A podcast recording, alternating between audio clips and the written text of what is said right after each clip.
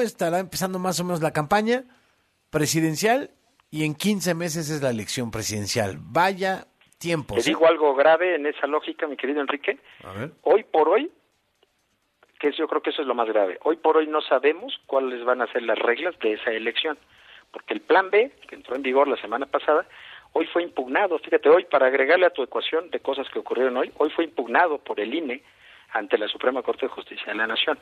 Y, va, y se viene una luz de impugnaciones, vienen acciones de inconstitucionalidad de partidos, de asociaciones civiles. Entonces, en, en eso que planteas, y yo creo que esa es la reflexión más profunda y más pues más grave, más importante que se puede hacer es que sí, por primera vez en muchos años, hoy a 15 meses de la elección, no sabemos exactamente cuáles van a ser las reglas todavía con las que se va a jugar esa elección, en las que se va a jugar pues un chorro de cargos. ¿no? Ernesto, estaremos platicando seguramente. Gracias por este análisis. Te agradezco muchísimo, Enrique. Te mando un abrazo. Arroba chamanesco. Ernesto Núñez Albarrán es periodista, analista político y electoral. Son las 7. Pausa, volvemos.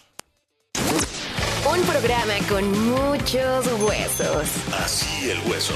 Continuamos. W. Escuchas W Radio. Si es radio. Es W. Escuchas W Radio. Una estación de Radiopolis. W Radio. Do W. Si es radio. es W. ¿Ha escuchado de Uline? Sabe que somos los especialistas en soluciones industriales, con todos los productos en existencia y listos para enviarse. ¿Se ha enterado que ofrecemos grandes ventajas?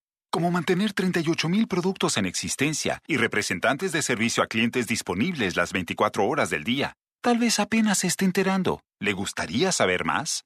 Visite Uline en uline.mx, escríbanos por WhatsApp o llámenos al 800-295-5510. Todo listo para el Festival Vive Latino. que cumple 25 años. Únete a la celebración este 18 y 19 de marzo. Foro Sol. Kinky, Red Hot Chili Peppers, Café Tacuba, The Black Crowes, Plastilina Mosh, UB40, Pesado y muchos más. Adquiere tus boletos en el sistema Ticketmaster o escuchando la programación en vivo de W Radio. 25 años del Vive Latino. W Radio invita. Destapando memorias. Con Charlie de la Mora. ¿Te acuerdan de mí?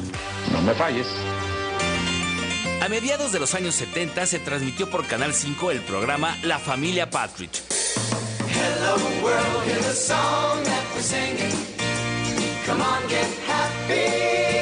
Shirley Patridge era una madre de familia que acababa de enviudar. Sus hijos Kate, Lori, Danny, Chris y Tracy la convencen de formar un grupo musical el cual era representado por Ruben Kincaid. ¿Alguna vez había llegado tarde?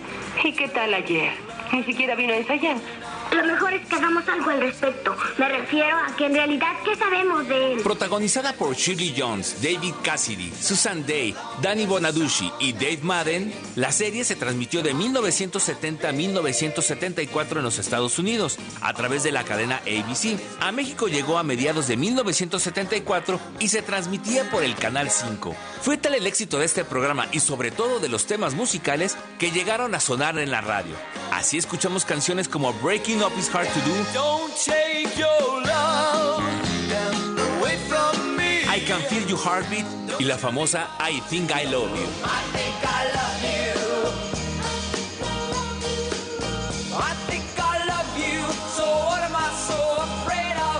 ¿Tú de qué te acuerdas? Yo soy 2XL. Hashtag Destapando memorias. Recuérdame. Si es radio, es W. La información al momento. La opinión. Las voces. El análisis. Y la investigación a fondo. Las noticias se escuchan y se generan en W Radio. Una estación de Radiopolis. Mujeres. W Radio. Hola, yo soy Maya Zapata y soy actriz y activista antirracista. Me considero una luchadora antipatriarcal. Si se me exige algo por ser mujer es que me porte bien no lo voy a hacer. ¿En qué espacios hace falta más representación de mujeres? Yo diría representación de mujeres prietas, no solamente mujeres racializadas, sino también mujeres gordas, de talla pequeña, mujeres con discapacidad, mujeres trans. Creo que hay una gran diversidad de mujeres que todavía no están allí y que es muy importante que se abran espacios para la diversidad. W Radio. Soy la mujer que elijo ser. Los cuatro grandes de la Liga MX se escuchan y juegan por W Radio y W Deportes. Viernes, la franja recibe a las Chivas a las 9 de la noche. La máquina recibe a los Pumas directo desde el Estadio Azteca a las 7 de la noche. Y al terminar, los Tigres reciben al América. Emoción de los cuatro grandes. Este fin de semana por W Radio y W Deportes. Somos la voz de la pasión.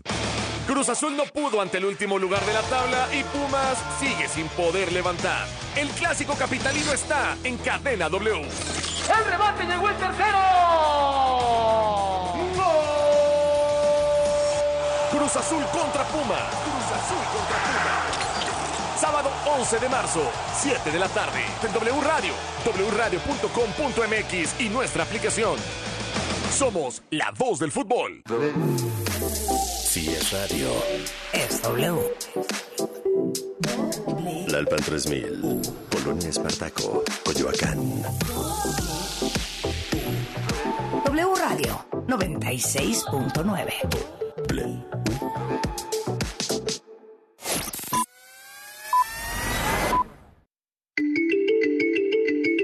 Son las 7 con 6 minutos en el tiempo del centro de la República Mexicana en este jueves 9 de marzo del año 2023.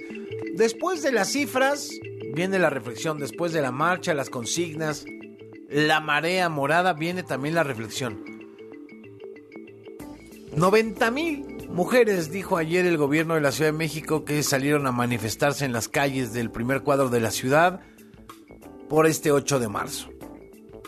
10 mil en Cuernavaca, 9 mil en Veracruz. Bueno, si hacemos la suma de todas las mujeres que salieron a marchar, podríamos llegar fácilmente a las 250 mil mujeres en cifras oficiales. Pero más allá de eso, hay que detonar la reflexión de lo que significa que las mujeres estén luchando por sus derechos, por sus libertades, por el respeto a la decisión que tomen sobre sus cuerpos, sobre sus vidas, sobre su profesión, sobre su desarrollo. Es algo de los ecos del 8M que nos queda en este lunes 9 de marzo del año 2023. Vamos a platicar de eso, vamos a platicar también de otros temas. Quédese en la señal de W Radio, yo soy Enrique Hernández Alcázar, tenemos mucho más. W Radio presenta el hueso. con Enrique Hernández Alcázar. Actualidad. Entrevistas. Opinión.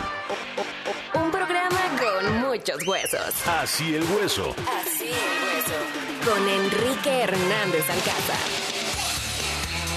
Bueno, ya saquen las palomitas, ya vayan preparando la botana porque el domingo se ven los Óscares y sobre todo vayan preparando sus boletos para el cine. Si no ha visto todas y le interesa, pues solo tiene jueves, viernes, sábado y si usted gusta en la matiné del domingo para ponerse al corriente. Allá en Hollywood se encuentra nuestro hombre, nuestro comentarista de cabecera en este programa, Mario Sekeli. De película. Cine. Series. Y otras sorpresas me esperan. Estrenos y más. Con Mario Sekeli. Así el hueso. ¿Cómo van los preparativos, Mario? Oye, pues la verdad, querido Enrique, saludos a todos nuestros hueseros. Pues eh, cada vez más animados, aunque hay eh, amenazas de lluvia mañana y el sábado. Yo creo que van a dejar la carpa transparente que ponen eh, tipo circo arriba de la alfombra roja, pues para no jugarse la que vaya a llover, pero los que sí se la están jugando es los que decidieron de la academia que por primera vez desde 1961 no va a haber alfombra roja. ¿Qué? A ver, para eso, ¿qué van a hacer los programas de espectáculos que se llaman Red Carpet? Exacto, van a tener que cambiar el nombre y yo sé que saqué susto a muchos que están escuchando. ¿Cómo que no va a haber red carpet? Ya nada más va a haber la entrega del Oscar y ya, ¿para qué los veo? No, no, no, sí va a haber, pero la alfombra es color champagne o diríamos beige. ¿Por? Y bueno, pues pues porque a alguien se le ocurrió ahí, no sé por qué. Ayer Jimmy Kimmel estaba bromeando, el conductor de, de esta entrega del Oscar, que regresa por tercera ocasión, y estaba ahí bromeando que como el año pasado hubo la bofetada de Will Smith, ahora están tan, tienen tanta seguridad que no va a haber violencia que ponen una carpeta color prácticamente blanca, ¿no? Para que pues no haya derramamiento de sangre. Pero bueno, más allá de eso, ya está la alfombra, pues ahorita hoy ya está mucho más avanzada en todo lo que es Hollywood and Highland, obviamente cubierta de plástico. No sé cómo se vaya a poner ya cuando le empiecen a caminar este domingo 12 de marzo, pero lo que sí es que hay expectativa. Y ayer hubo un evento increíble en el Museo de la Academia del Oscar que ya se inauguró, como saben, desde octubre del 2021, en donde invitaron a los directores nominados a Mejor Película Animada. Y obviamente estuvo Guillermo del Toro.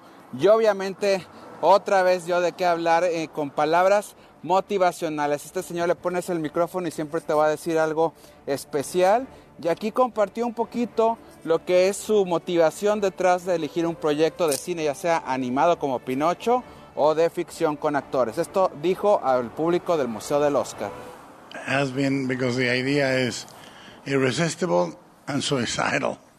I, I've never, I've, I've never been able to think of a normal movie. That's uh, really I mean, if I'm working even on the most commercial arena, I have to pick up the one nobody wants to do. I, I really am used to it. Uh, I try to push as much, as much as I can. I always say when I'm making a movie, I'm Sisyphus. When I'm promoting it, I'm Cassandra. I'm saying, no, don't do that in the marketing. Please don't fuck it up. And they always fuck it up, you know? But that is definition of what we do. That's what we do. This is how the sandwich comes, and we're gonna change it. But I, it is only because I don't want to make movies that have been done. I don't want to make movies that sound reasonable. I don't want to do a movie that will appeal to a certain quadrant or an audience. For me, I don't have a filmography, I have a, a biography. Dice Guillermo del Toro, cada vez que hago un proyecto es porque la idea es irresistible y también suicida. Nunca he podido iniciar pensando en hacer una película normal. Aún trabajando en la arena más comercial, siempre termino eligiendo la que nadie quiere hacer. Me siento como un sisifo cuando hago la, película y una Cassandra cuando la promuevo. Siempre les estoy diciendo, no lo están sabiendo promover la película y al final la riegan. Pero bueno, así es como llega el sándwich y hay que comerlo. Este, estoy esperando que lo podemos cambiar. Todo eso es porque no quiero hacer películas que ya se han hecho antes. No quiero hacer películas que suenen razonables. No quiero ser atractivo para ciertos tipos sector de la audiencia. Para mí no tengo una filmografía, sino una biografía. Y bueno, todas estas películas he estado dispuesto a morir por ellas, dijo también. Y eso, bueno, yo creo que es a mí me encantan estos quotes porque yo, aquel que nos esté escuchando o aquella que esté escuchando que diga, ay, es que mi jefe dice, aquí en esta empresa se hacen las cosas así, pues digan, el señor Guillermo del Toro dice que no, que hay que rebelarnos contra incluso los jefes y decir, vamos a innovar, vamos a explorar. Te están oyendo, ¿eh? Te están oyendo ahorita en el pasillo. Yo lo sé, pero bueno, también ese es parte del espíritu de los grandes proyectos, ¿no? La W Radio ha llegado donde ha llegado también por eso, pero también hay que decirlo, tenemos que tener siempre gente que nos diga, no haga las cosas como siempre, innova, experimenta y, contigo me la juego. Y eso es lo que hizo Guillermo. Dice que en la película pone primero los créditos de los animadores antes que las estrellas de Hollywood tipo Iwan McGregor, porque los que hacen los personajes son los que muchos les llaman los técnicos y no, son los artistas de la animación. Son los artistas que hicieron que las animaciones se convirtieran en actores. Exactamente, que les creamos que estamos viendo a personajes eh, con vida caminando frente a nosotros, sufriendo. De hecho, eh, una de las cosas que ha dicho Guillermo todos estos meses es que buscaban el error, buscaban que si el muñequito iba a caminar y de repente parecía como que se tropezaba, como que se le caía la manzana que traía en la mano, eso era lo que era la vida real y lo festejaban. O sea, estaban en busca del error para lograr hacer lo, lo más semejante a la vida, que la vida no es perfecta y es parte también de lo que trae Pinocho. Es muy, un director muy congruente, es un jefe del barco, muy congruente, no solamente lo pone en el tema de lo que le dice a la gente en la película, sino con su equipo de animadores, los pone al frente y dice, tú eres perfecto por no ser perfecto. Y el chiste aquí es que entre todos contemos esta historia, ¿no? Entonces, eh, la verdad es que nos emociona mucho. Va a ganar el Oscar. Guillermo del Toro el domingo, Mario Yo Sekeli. sí creo que lo va a ganar y si no ya más de uno me han dicho que prenda el cerillo ahí en el Dolby Theater. No, el no, domingo. espérate, espérate, no, espérate. No te vayan a acusar No de grupo haremos. terrorista ahí, este, instigador a la violencia, ya ves cómo andan las cosas. Bueno, pues platicaremos. Oye, mañana hay que platicar de mejor, direc- mejor dirección y mejor Sí. película ya. Nos queda solo el viernes para platicar. Ya se nos está acabando el tiempo, pero bueno, pues ahí, ahí, ahí están, ahí está la, la quinela armándose todos los días, querido Enrique. Muy bien. Mario, te mando un abrazo hasta tu alfombra color Champán, hay que brindar con la champaña. alfombra. Bueno. Pues tómate unas por lo menos, aunque no sea la alfombra, porque se te van a meter las pelusas en la garganta. Gracias. Eso, a ti cuídate mucho, Enrique, cuídate mucho. Bye. Sele- Sekeli es nuestro hombre allá en Hollywood este domingo, los Óscares, la edición número 95. Somos arte, museos, contracultura y mucho pop con Jimena Atisdor. Mire, la gran noticia es que la marea morada inundó las calles ayer, no solo de México, sino del mundo. La mala noticia es que siguen las violencias contra las mujeres y la más fea es que la siguieron recibiendo, bienveniendo con vallas, bardas y gases. Esa es la realidad. Ayer estuviste en la marcha Jimena Apisdorf y platicamos aquí al aire un ratito y te quedaste con algunas reflexiones. Sí, fíjate, ho- hola Enrique, ¿cómo estás? Hola. Este, fíjate que justamente lo que queríamos, eh, quería comentar el día de hoy tiene que ver con algo que pasó antes de la marcha y que por desgracia ya se está convirtiendo en como una especie de, pues como de ritual, eh, eh, no sé cómo llamarlo, porque no me parece como muy sano, que es justamente estas vallas que está poniendo el presidente, bueno, no, Palacio Nacional eh, durante las marchas específicamente femeninas y que tiene que ver también con cómo están apropiándose del espacio público estos grupos. Específicamente quiero hacer una reivindicación de antimonumenta.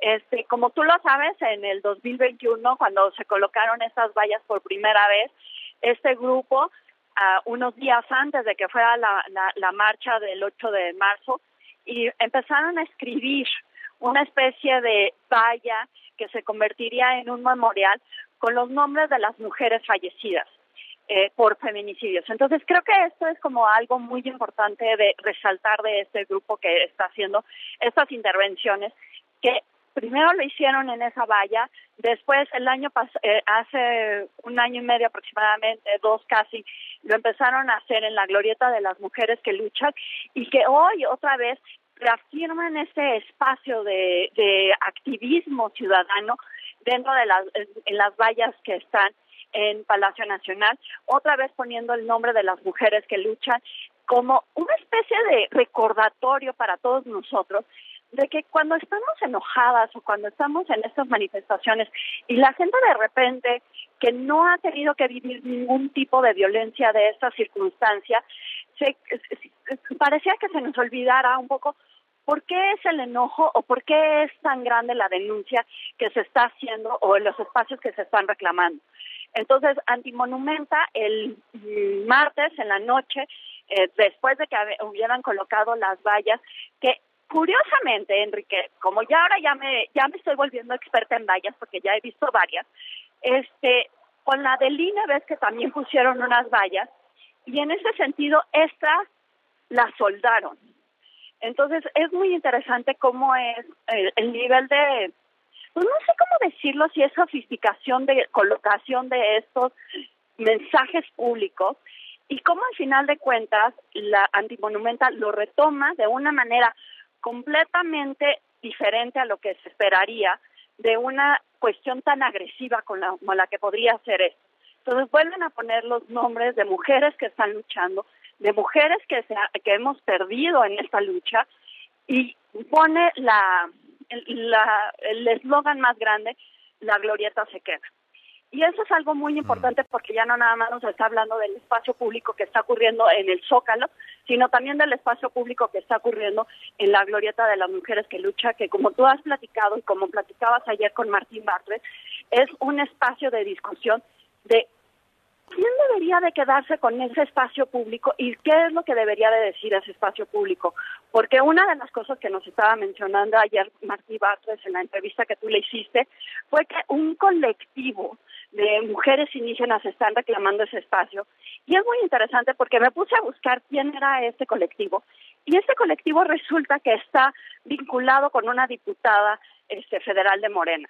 Entonces, como que, no sé, me hace dudar la este pues qué tan real es este colectivo si no es como un colectivo fu- funcional para los intereses del gobierno o si realmente será un colectivo ciudadano de personas que están reclamando este espacio que es la glorieta de las mujeres que luchan. Ese proceso y ese debate va a estar muy bueno para saber qué se va a hacer con esa glorieta y estaremos estaremos muy atentos al proceso. Jimena, te mando un abrazo fuerte.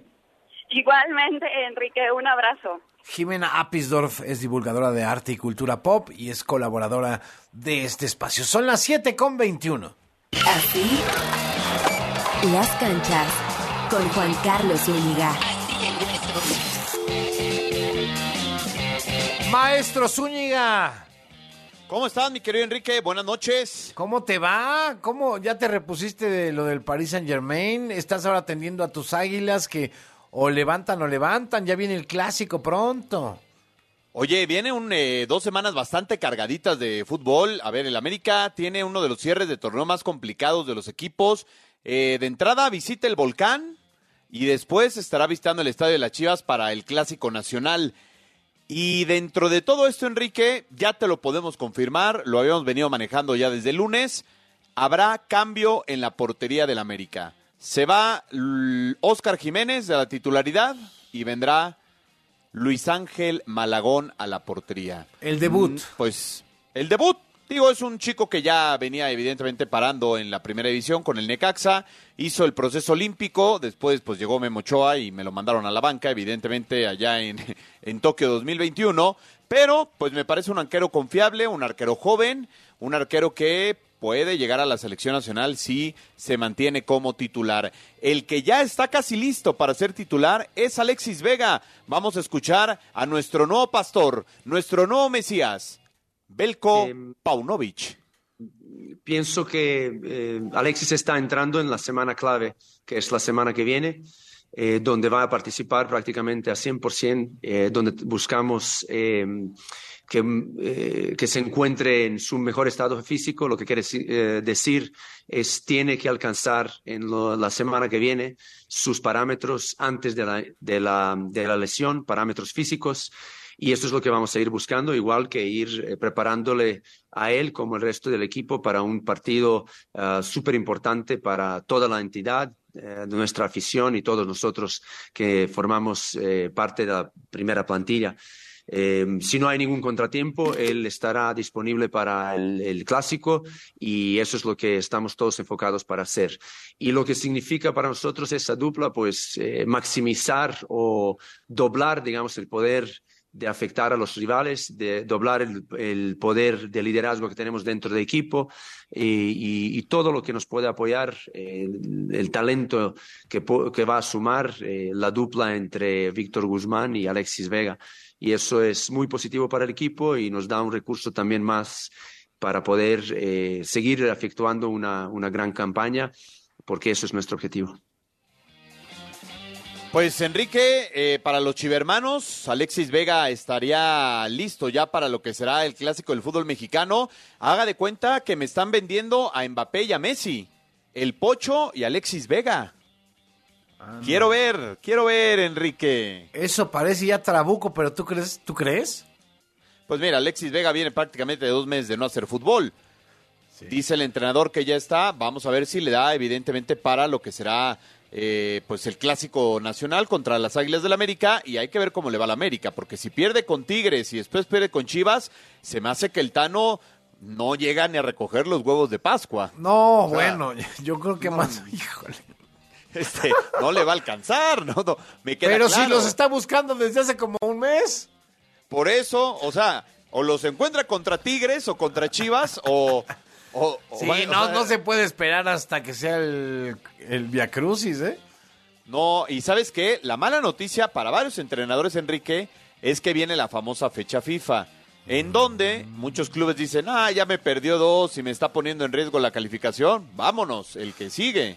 Pues sí. Ya sabes pues cómo sí. es de bravo el fútbol mexicano. Oye, vamos a escuchar esta entrevista que le realizamos a Carlos Acevedo. Es el que está destinado, digamos de alguna otra manera, a ser el relevo de Guillermo Ochoa, el portero de Santos Laguna, pero que ha tenido una mala temporada. Más de 20 goles recibidos en este torneo. En entrevista exclusiva para W Deportes, Carlos Acevedo, portero de Santos Laguna, habló sobre el nuevo proceso de la selección mexicana con Diego Coca al mando y compartió cómo se vivió el primer miniciclo en el centro de alto rendimiento. Fue, fue una experiencia pues, rápida, fue el express realmente du- duramos muy muy poco ahí en el centro de alto rendimiento. Pero bueno, creo que sí es importante la interacción obviamente física, el, el, el poder estar platicando un poco con, con él, con el cuerpo técnico, obviamente con, con, los, con los jugadores de la convocatoria que, que en su mayoría pues todos se conocen. eh, pero sí es, es muy importante obviamente ese, esa comunicación y obviamente el, el que nos transmitiera los sueños y las, y, y- y las metas que, que se tiene por cumplir en, en México. Asimismo, Acevedo aseguró que es un privilegio poder competir en una convocatoria con un histórico del tricolor como Guillermo Ochoa. Las pocas convocatorias que me tocó poder estar con él, eh, siempre tuvo la amabilidad de acercarse y de platicar conmigo y bueno, de, de tratar de, transmitirme sus, sus enseñanzas, sus, sus procesos que, que vivió y, y, bueno, eso a mí me llena de mucho orgullo pues, porque desde muy niño obviamente que, que, que lo vi y, y hoy por hoy el poder estar este, compitiendo a su lado y, y entrenando, pues por supuesto que, que es algo maravilloso. Finalmente, Carlos Acevedo reveló el golpe que para él representó no asistir a la pasada Copa del Mundo de Qatar con Gerardo Martino. cosas que hubo un momento pues que ni siquiera estaba dentro del fútbol y estuve peleando por ir a un mundial. Esa es la manera en la que veo. Obviamente pues como en mis objetivos y obviamente en lo que me trazo eh, estaba estaba dentro de, de mi lista y bueno, el no poder asistir obviamente que pega emocionalmente, pero te digo que lo traté de ver siempre de una forma positiva y por supuesto que estoy muy agradecido con lo que pude vivir tanto 2021, 2022 en, en el proceso de selección nacional. Informó Alex López. Bueno, Por pues a cierto, ver, Enrique, ver. eh, ya ves que nos gusta darte información exclusiva. Venga, venga, Me dicen que para el partido contra Surinam, la selección mexicana está planeando volar a Guillermo Ochoa de Ámsterdam hacia Surinam. Hay que recordar que al ser pues eh, una colonia neerlandesa, sí. hay dos vuelos directos que salen, entonces Me- Memo Ochoa no tendrá ningún problema. Es más, llegaría más rápido de Países Bajos a Surinam que lo que va a hacer México, que saldrá del AIFA en un vuelo charter a Surinam. Proyectan ellos ¿Del AIFA? del AIFA. Del AIFA van a salir en un charter, proyectan entre 11 y 12 horas de viaje a Surinam. Y de. Ámsterdam a Surinam son 9 horas. No, y deja tú eso. El partido tan difícil, ¿no? Sí, sí, sí, sí. Este, un un duelo, este, de verdad, pero de, de nivel, ¿eh? Por cierto, mi querido Enrique, tenemos pases dobles para el partido Pumas contra Puebla de la Liga Femenil. Ya lo saben, la Liga bueno. Femenil que, pues evidentemente, está en ascenso para este próximo sábado, 11 de marzo, 12 del día, en el Estadio Olímpico Universitario. Tenemos cuatro pases dobles. Hay que comunicarse al 55 51 66 8900 55 51 66 8900 tenemos cuatro pases dobles para Pumas Puebla de la Liga Femenil. Ayer, por cierto, pues también en el marco internacional del, Día de la Mujer, uno de los proyectos fuertes del deporte en México es la Liga Femenil y hay que apoyarla. Eso, muy bien, pues que llamen ya para que se vayan directito al fútbol femenil. Gracias, Juan Carlos. Abrazo, Enrique. Por cierto, ya lo dijimos, pero ayer el Atlas perdió 4 a 1 con el Olimpia de Honduras. En la, la peor Conca- derrota. Sí, En la, Conca Conca de esas, Champions.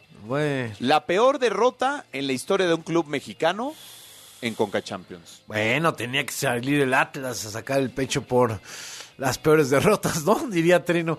Le voy al Atlas aunque gane. Gracias, Juan Carlos. Abrazo, Enrique. Buen jueves. Igualmente, Juan Carlos Zúñiga, director de W Deportes. Hacemos una pausa y volvemos con más. Esto es Así el hueso. con más información para ti. Continuamos. W. Escuchas W Radio. Do, W. W Radio. si es radio, es W. Escuchas W Radio. Estación de Radiopolis. W Radio. Do, Si es radio. es W. Los cuatro grandes de la Liga MX se escuchan y juegan por W Radio y W Deportes. Viernes, la franja recibe a las Chivas a las 9 de la noche. La máquina recibe a los Pumas directo desde el Estadio Azteca a las 7 de la noche. Y al terminar, los Tigres reciben al América. Toda la emoción de los cuatro grandes. Este fin de semana por W Radio y W Deportes. Somos la voz de la pasión. Usar el transporte público en la Ciudad de México es arriesgar tu vida.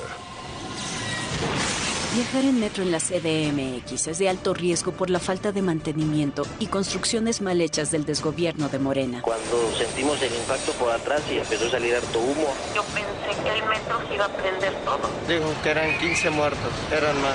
Ya han muerto al menos 29 personas y cientos de heridos tan solo en los últimos tres años. Cambiemos la CDMX. Sí hay de otra. PAN. Que pasen los sospechosos. Adelante, refresco. Diga la frase. Soy muy rica. Refresco, lleno de azúcar que puede causar diabetes y sobrepeso. Papas. Grasosito. Sus grasas trans dañan el corazón y aumentan el colesterol. Instantánea. Con saborizante.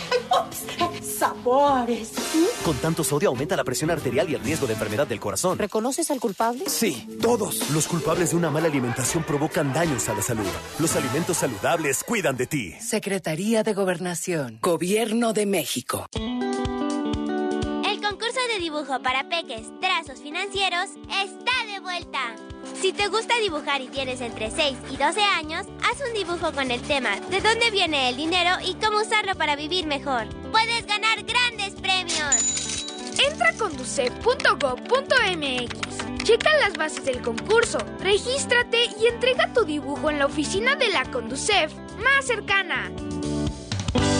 Gobierno de México. La interrupción legal del embarazo es un derecho y debe ser garantizado por el Estado. Es sentencia. Con decisiones como esta, la Corte construye una sociedad más justa e igualitaria, sin violencia ni discriminación. Nos queda mucho por hacer. El 8M nos recuerda que para avanzar es urgente seguir reduciendo las desigualdades de género. Por la protección de los derechos de todas las mujeres, niñas y adolescentes. Suprema Corte, visítanos en scjn.gov.mx diagonal 8M. ¿Qué es W Deportes? Es transmitir en vivo los mejores partidos de la Liga MX, la NFL, la selección mexicana, la Champions, la Liga Española. Es tener la mejor programación nacional e internacional sobre fútbol, automovilismo, apuestas, lucha libre, fútbol americano, el humor y lo viral. Y todo W Deportes se escucha en su aplicación y wdeportes.com. Somos la voz de la pasión. Las noticias se escuchan y se generan en W Radio. Una estación de Radiopolis. Los mejores juegos de la Liga MX. Los partidos de la selección mexicana. El Barcelona.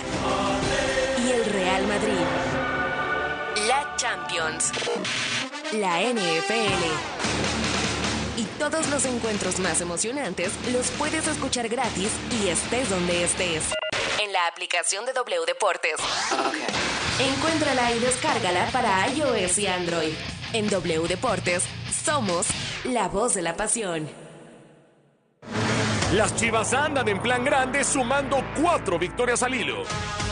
Y en la jornada 11 del Clausura 2023 buscarán sumar de a tres como visitante. ¡Impacto en el poste gol!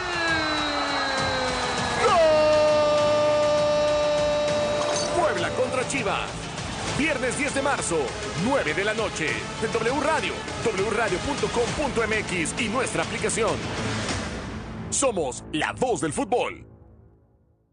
En apoyo a las regiones más pobres, marginadas y rezagadas, el Senado aprobó una reforma para que los programas y proyectos de desarrollo enfocados al sector social de la economía se dirijan a estas zonas. Se garantiza así el mandato constitucional de que el Estado promueva una más justa distribución de la riqueza y facilite el pleno ejercicio de la libertad y dignidad de las personas y los grupos sociales. Senado de la República. Sexagésima quinta legislatura. W. Escuchas W Radio. Do. W. W Radio. Si es radio, es W. Escuchas W Radio. Una estación de Radiopolis. W Radio. Do. W. Si es radio, es W. Reporte Vial con Víctor Sandoval. Así el hueso. Víctor Sandoval, ¿cómo andan las calles? Buenas noches. Enrique, buenas noches. Reportamos hace una hora que se había levantado este bloqueo en la zona de Miguel Ángel de Quevedo. Sin embargo, todavía las secuelas de la circulación lenta en esta zona sur, pues muy afectada la circulación para que se desplaza de la universidad rumbo hacia la calzada de Tlalpan a través de Miguel Ángel de Quevedo. En el sentido opuesto, pues tiene mejor velocidad. Lo hace a través de lo que es la zona norte, avenidas como Río San Joaquín, partiendo desde Mariano Escobedo y hasta la zona de Cuatro Caminos, en los dos sentidos, muy lenta la vialidad. Aquí puede utilizar Ejército Nacional, Homero o incluso Reforma, esta noche que tiene mejor circulación. Si lo hace a través de lo que es la zona de Constituyentes, también viene procedente Coajimalpa de Toluca, lenta la vialidad hasta la zona del periférico, Reforma Lomas, una alternativa. Enrique, el reporte. Gracias, Víctor. Buenas noches. Víctor Sandoval, el reportero en W. Esto es Así el Hueso. Toma aire, respira y prepárate. Yo creo que el tema debe de continuar debatiéndose. Que ya regresamos. Ya son las 7 con 37. Carla Santillán tiene... Información variada Te y veo, muy, música. te veo muy material. ya estoy, sí, es que... ¿Por pues qué? es- no, no, yo lo digo, por la música. Ah, ok. ¿Sí? Sí, yo creo que sí. A ver, venga de ahí de una vez. Lo que tienes que saber. Con Carla Santillán. Lo que tienes que saber. Así el hueso. La Fiscalía General de Justicia de Tamaulipas entregó a las autoridades de Estados Unidos los cuerpos de los dos estadounidenses secuestrados y posteriormente asesinados en Matamoros. El fiscal estatal Irving Barrios informó que los cuerpos fueron entregados tras concluir los estudios forenses y realizadas las acciones jurídicas. Morena plantea quitarle a la UNAM la autonomía de elegir a su rector. El diputado federal morenista Armando Contreras plantea una iniciativa para que el proceso sea mediante una elección de la comunidad universitaria y no a través de la Junta de Gobierno de la máxima casa de estudios. La propuesta del legislador indica que la persona titular de la rectoría será elegida por la comunidad universitaria mediante elección libre, secreto, personal e intransferible, conforme a los procedimientos que para tal efecto establezca el Consejo Universitario. La Comisión Federal de Electricidad anunció que se reiniciarán las labores de rescate de los restos de 65 trabajadores en la mina de pastas de conchos después de que familiares de los mineros acusaran que la empresa estatal había retrasado los trabajos por falta de dinero para rentar bombas que se requieren y así desaguar la zona de trabajo. La CFE, encabezada por Manuel Bartlett, indicó que mantiene como fecha tentativa el 14 de abril para el reinicio de labores que permita la recuperación de los cuerpos. En temas del mundo, Pedro Castillo, expresidente de Perú, pasará tres años en prisión preventiva. Así lo dictó el Poder Judicial tras ser acusado de liderar una organización criminal. El exmandatario peruano estuvo presente en la audiencia en forma virtual desde el penal, donde cumple otra detención preventiva por su fallido autogolpe de Estado. Y Madonna, pues no, no pierde el tiempo. Hace apenas dos semanas terminó su relación con el modelo Andrew Darrell, tras cinco meses de noviazgo, y hoy la reina del pop confirmó su nuevo romance. Se trata de Josh Popper, entrenador de box y ex atleta de la NFL. La edad no es un factor. Ella, 64. Él, 29. No, sí es un factor, ¿no? Para ellos Está no, buscando 35 años que tiene. Firmeza en su relación. que sea una relación sólida. Exacto. Sí. Está bien, pues ya, mira, Madonna ya está más allá, ¿no? Pues Mira, si tú a su edad. No, hombre, ¿qué? No, si tú a su Sí, edad yo- tuviera su dinero, su fama, su popularidad, pues mira, pues ahí te vas co- acomodando a ver, a ver si ya llega el verdadero amor de nuevo. Bueno. Abres Tinder, Bueno. le das a la derecha. No, no, no, no, yo. Así está Sergio, nomás que no le llegan Pero- al precio. No le llegan al precio, le cuesta el premio muchísimo, ya lo hasta lo cerró, creo. Bueno, gracias. Muy Carla. Santillán, te dije que iba a ser la chica material. Te lo dije, pues sí, te vi las negras intenciones. Más Bueno, información. En wradio.com.mx. Muy buenas noches, Buenas Carla. noches. Carla Santillán en W.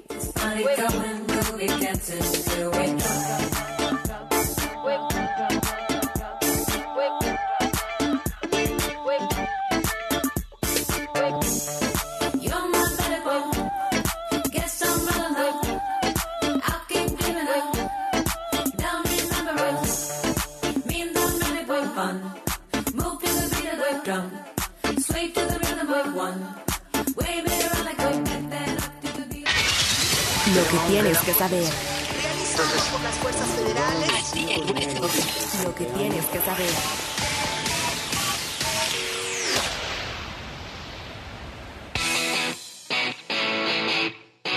Oiga, aquí en la mesa del programa tengo a un, una pareja de padre e hijo. Los dos son Andrés Pérez y los dos son alpinistas. Y van por el Everest. Sería la primera vez en la historia que una pareja de padre e hijo en Latinoamérica, o latinoamericanos, escalen el Everest juntos. Y serían la quinta en la historia que lo logren. Es decir, el objetivo es pasar a la historia y su historia, la biográfica, la historia de vida, creo que es la más interesante de todas, más allá de las marcas y de los récords y de la fama y de que salgas en revistas o en donde sea. Creo que la historia personal de este padre y este hijo es conmovedora y es inspiradora. Andrés, Andrés, ¿cómo están? Bien, un placer aquí estar en tu programa Hueso. ¿Tú cómo estás, Andrés? Andrés Junior. Oigan, ¿cuándo, ¿cuándo empezaron con este asunto, Andrés, papá, eh, del alpinismo? Fíjate que yo empecé a los 10 años, mi papá nos entrenó fuerte a mi hermano, unos amigos y a mí para subir el Popocatépetl y a los, ¿A los 10, 10? años, sí, exactamente, y yo creo que he sido el más joven, no hay registros al respecto, pero sin duda yo creo que si no el más joven, uno de los más chicos en subirlo. Y ya después, fíjate que estando ya a los 30 bajos, en un viaje que hice a la India y a Nepal, en Katmandú me di cuenta que había un vuelo que se llama The Top of the World y te llevan de Katmandú, que es una ciudad que está como a 1400 metros sobre el nivel del mar, este está bajita, y en una hora vas y vienes en un avión a para ver el Everest, nada más. O sea, para darle una vuelta aérea. Exactamente. Entonces subes, eh, que mucha gente, por cierto, se vomita porque es una subida muy rápida en Ajá, poco ajá. tiempo y son avionetas de hélice. Y llegas así a la altura de los Himalayas y de repente ves, eh, dice el piloto, vamos a ver el Everest en dos minutos, así que véanlo bien. Y ves a los vecinos del Everest, que es el, el Choyú, el Macalo, el Lhotse, que más o menos miden 8.400, y de repente ves el Everest de 8.848, una bestia, y yo lloré de, de- de- de la emoción que me causó ver esa mole, y dije, qué impresión, cómo el ser humano ha llegado a tocar el techo del mundo. Y dije, solo los grandes alpinistas, los semidioses, y mis respetos que, que llegaron. Y no lo establecí como objetivo, simplemente se me quedó en el alma esa, esa imagen. Y da- ya después de que con mi hijo empezamos a hacer en montañas, lo llevé desde los tres años a su primera montañita, un O cerrito. sea, le ganaste por siete años a tu papá. Sí, pues, a una montañita que se llama Chitle, pero me encantó el contacto con la naturaleza, ir con la familia, las caminatas, y pues me encantó escaparme de la ciudad. Entonces le empecé a decir a mi papá, oye, llévame a otra caminata, vamos al desierto de los leones, que a la Jusco. Y poco a poco me fui enamorando del deporte hasta que como a los seis años subí el Ajusco. ¿A los seis? Por ahí. O sea, le ganaste por cuatro. en su primera montaña ya formal. Exacto. Así es. A los seis años. Luego el Nevado de Toluca a los siete y luego ya mi primera gran montaña, arriba de los cinco mil metros, fue el Iztaccíhuatl, aquí cerca de la ciudad, a los 12 años. 12 años. Y el Ista. El Ista. Y luego a los 13 el Pico Orizaba y fue bajando el Pico Orizaba que nos propusimos subir las grandes montañas del mundo. Y ese mismo año, a los 13, subí el Kilimanjaro. Y No me digas. me convertí en la persona, en la, en la persona latinoamericana más joven en lograrlo. Luego fuimos al Mont Blanc, la montaña más alta de Europa Occidental, a los 15 años. Y fue bajando el Mont Blanc que dijimos, oye, sí tenemos buenas capacidades. No, vamos bueno. Everest". Apenas ahí se dieron cuenta. Yo en el Isle ya me hubiera este ido a otro lado, ¿no?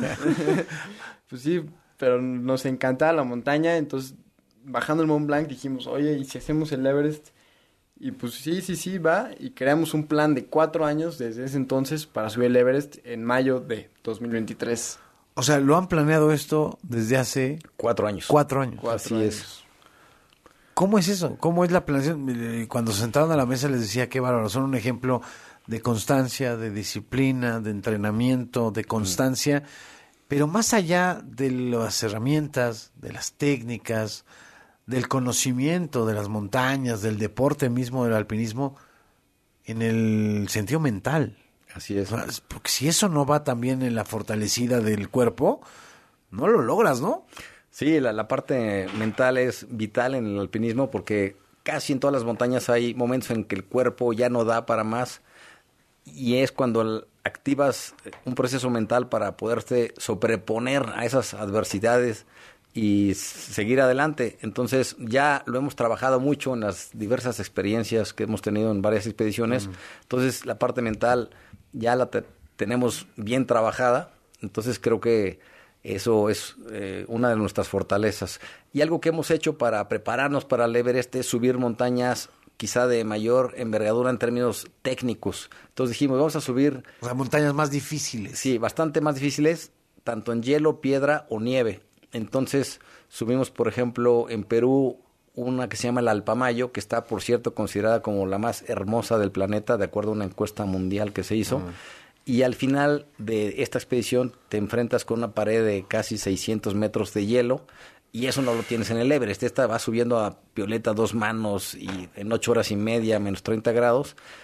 Y luego en Europa subimos varias paredes, en Italia en las Dolomitas, y dijimos, pues subamos el Matterhorn, que es otra eh, bestia de montaña hermosa, con un desnivel importante de 1200 metros de piedra, que de hecho es la montaña donde más fallecidos ha habido en la historia del alpinismo, el Matterhorn. Y ese ya se le echaron. Ya no la echamos. Ándale. Entonces dijimos, No, bueno. ya, ya nos sentimos bien y ahora el gran reto del Everest es prepararnos físicamente, es decir, tener, digamos, la fuerza y la condición necesaria para subir hasta el techo del mundo porque es una montaña hiper exigente en el sentido físico, ¿no? Sí, porque además el peso específico que tiene, casi como la leyenda de las montañas para Sí. los eh, alpinistas, sin duda alguna. El- la energía que hay en la zona. Exacto, ¿no? sí. Este, híjole, son muchas cosas que tienes que ir este, analizando. Cuatro años están a nada Así de es. lograrlo, a nada. Así ¿Qué es. día van a hacer No. la expedición? Volamos a Katmandú el 3 de abril. El 3 de abril nos vamos. Y la expedición entera dura dos meses. Son dos meses porque pues, llegar a campo base es un trekking de siete días. Pero en el día 5 nos vamos a desviar y vamos a subir otra montaña de preparación que se llama Le Boucher. Luego bajamos y ya llegamos a campo base. En, entonces hacemos como 10 o 11 días a campo base. Y ahí empiezan las famosas rotaciones, que es esta práctica en donde para acostumbrarte a la altura tienes que subir a la montaña y bajar. O sea, subir a campo 1, campo, eh, duermes, campo 2, duermes y bajas hasta campo base. Para que no, a la hora de la hora no te vaya a alterar ahí este Ajá, la poco presión, el ritmo cardíaco, la oxigenación, etcétera, etcétera, ¿no? Ajá. Entonces tienes que ir poco a poco, este, ir acostumbrarte a la altura, que ir generando cada vez más glóbulos rojos y pues preparándote, subes al 1 y bajas, al 1 y 2 y bajas, 1, 2, 3 y bajas. Y luego cuando ya estás todo listo, pues ya atacas la cumbre que son cinco días de subida y dos de bajada o tres de bajada. Cinco días te tardas en subir esos ocho mil... 848 metros. Es que es como subir cuatro veces la altura de la Ciudad de México sobre el mar. Eh, casi, casi más o menos, ¿no? exacto. Sí, sí de, de hecho estaba viendo que los aviones vuelan alrededor de los 10.000 mil metros, o sea, es casi volar, eh, casi subir a donde vuelan los aviones en promedio. No manches. Sí. Qué cosa. ¿Y están listos?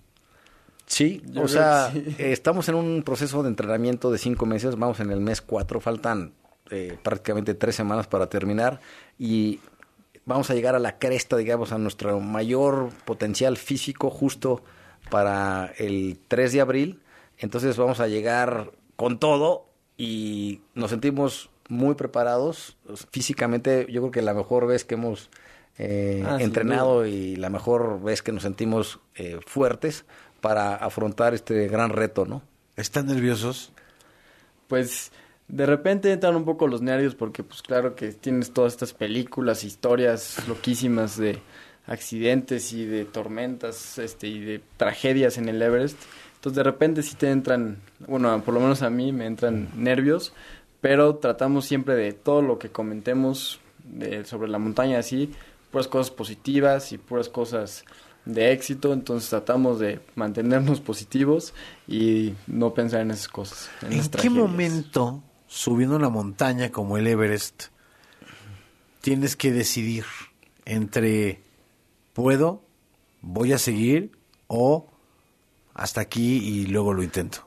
Sí, pues yo creo que es justamente una cuestión de honestidad contigo mismo en la que tú determines si tienes, sobre todo ya en el último campamento, que es el 4, si tienes la capacidad para aventarte el último tramo en la zona de la muerte, que es la famosa zona de más de 8.000 metros, para irte a, la cumbre o no, que esa noche sales aproximadamente a las 11 de la noche para tratar de llegar a la cumbre más o menos a las 9 de la mañana, o sea, es una travesía nocturna y ahí es cuando tú debes decir, oye, sí tengo la capacidad para ir y para regresar, que ese es el tema. O sea, tengo, voy a tener gas para regresar o no.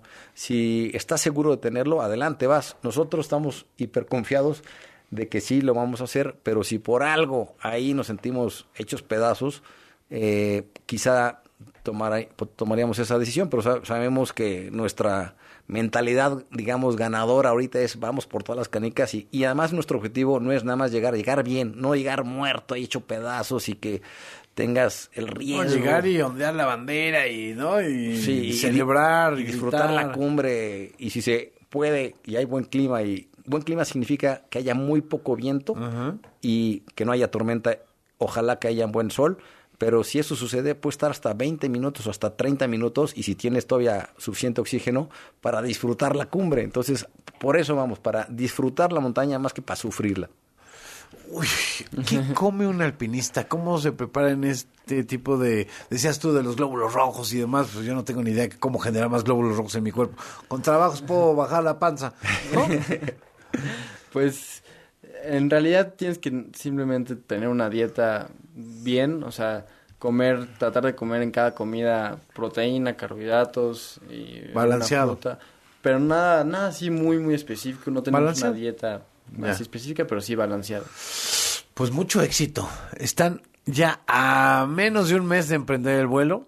Así es. Literal. Sí, ya quedan semanas. Nuestros últimos entrenamientos fuertes son como en estas próximas dos semanas. Ya luego baja el entrenamiento, empiezas como a bajarle para que vuelvas a recuperarte ah, desde el peso y desde la vitalidad y demás, porque sí ha estado muy pesado el entrenamiento. Entonces, con todo y sobre todo emocionadísimos. O sea, ya cada día sientes que ya estás ahí en campo base viendo a la cima, A caray. punto de. Sí. Pues todo el éxito. Qué buen ejemplo, ¿eh? Y que lo hagan juntos, padre e hijo. ¿Cuántos años tienes tú, Andrés? 55. De hecho, yo voy a ser 55. el mexicano más grande, o bueno, más grande, el más experimentado. Porque De- se oye de muy más fuerte experiencia. Eso, en subirlo. Fíjate. Entonces, este, exactamente. Y tú de los más jóvenes, 19 años. Yo 19, voy a- junto con Juan Diego, otro mexicano Claro, que lo subió a los claro. 19 años, estábamos ahí. Órale, pues todo el éxito. todo Órale, el Enrique. éxito. No, hombre, mil gracias, cara. Andrés Pérez Senior y Andrés Pérez Junior, muchas gracias por estar y compartir con nosotros. ¿Hay alguna red social de ustedes, alguna página donde puedan meterse si les quieren apoyar, mandar un mensaje o un cash? Sí, tenemos una cuenta de Instagram específica para el Everest juntos, en donde subimos nuestro- todo el entrenamiento y todo, vamos a estar subiendo toda la expedición. Buenísimo. Que se llama APM, el número 2, Everest. APM2 Everest. APM2 Everest en Instagram. Sí, Ahí que- pueden mandarles sus mensajes de apoyo, seguirlos e ir viendo cómo van entrenando y cómo suben a Así la es. cumbre del Everest. Felicidades a los dos. Órale, Enrique, mil gracias. Muchísimas y gracias. Qué gusto conocerlos. programa, ¿eh? Qué gusto conocerlos. Un placer. Para si le cuesta algo en la vida, si le cuesta subir una pues la cuesta de enero, ¿no? Hombre, imagínense nada más de qué estamos hablando. Con esto llegamos al final. Gracias por su compañía. Muy buenas noches. Escucha el podcast de Así el Hueso en Spotify. W. Escuchas W Radio. Do, W. W Radio. si es radio, es W. Escuchas W Radio. Estación de Radiopolis. W Radio. Do, W. Si es radio. es W. Aprovecha la gran expoferia del colchón de Atlas del Descanso. Renueva tu confort con juego de colchón más Box Freeman de Spring Air desde 7,499 pesos y 18 meses sin intereses. Compra hoy y recíbelo mañana. Válido al 8 de marzo. Aplican restricciones. América tropezó de nuevo y ahora visitarán el norte para un partido complicado. Desde el volcán universitario. Tigres contra América. Sábado 11 de marzo, 9 de la noche. ¡El remate llegó el tercero! En W Radio, wradio.com.mx y nuestra aplicación. Somos la voz del fútbol. Mujeres. W Radio. Hola, yo soy Maya Zapata y soy actriz y activista antirracista. Me considero una luchadora antipatriarcal. Si se me exige algo por ser mujer es que me porte bien no lo voy a hacer. ¿En qué espacios hace falta más representación de mujeres? Yo diría representación de mujeres prietas, no solamente mujeres racializadas, sino también mujeres gordas, de talla pequeña, mujeres con discapacidad, mujeres trans. Creo que hay una gran diversidad de mujeres que todavía no están allí y que es muy importante que se abran espacios para la diversidad. W Radio. Soy la mujer que elijo ser. Peatones y automovilistas, transporte público, bicicletas y motocicletas, por aire, tierra o mar. ¿Cómo nos movemos hoy en día? Movilidad W por W Radio. Hola, soy el profe Elías de Movilidad W y desde el 2020 en la Ciudad de México tenemos la tarjeta de movilidad integrada. Consiste en un solo plástico que funciona para pagar los diferentes tipos de transporte público de la zona conurbada. Esto es metro, metrobús, tren ligero, red de transporte de pasajeros o RTP, corredor cero emisiones, ecobici, cablebús y mexibus. Cada tarjeta cuesta 15 pesos y puede adquirirse en las taquillas o en cualquiera de las máquinas automáticas identificadas con el logo MI, que significa movilidad integrada. Aquí también se puede recargar, siendo su saldo máximo 120 pesos y una vigencia de 300 días naturales. A pesar de que cuenta con diferentes filtros de seguridad, cuando comenzó el programa se encontraron tarjetas clonadas, por lo cual es importante solo adquirirlas en los módulos de transporte que ya hemos comentado. Las tarjetas multimodales para el transporte han estado en tendencia en otros lugares del mundo, facilitando traer un solo plástico en la bolsa o cartera y agilizando el acceso al transporte al evitar el uso de efectivo y la entrega de cambio. Soy el profe Elías de Movilidad W y nos puedes escuchar todos los sábados de 1 a 2 de la tarde por W Radio. Movernos mejor, movernos adecuadamente. Movilidad W.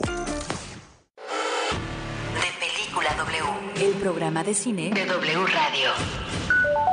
La cabeza de Joaquín Murrieta es la nueva serie original de Prime Video que te lleva por la vida y obra de una leyenda, Joaquín Murrieta, el Robin Hood latino de quien se dice inspiró la trama de El Zorro, un hombre que robaba oro de los ricos para repartirlo entre los menos favorecidos. Años después de que México perdió territorio ante los Estados Unidos, se ubica esta serie que refleja las tensiones entre los Rangers americanos y los nativos.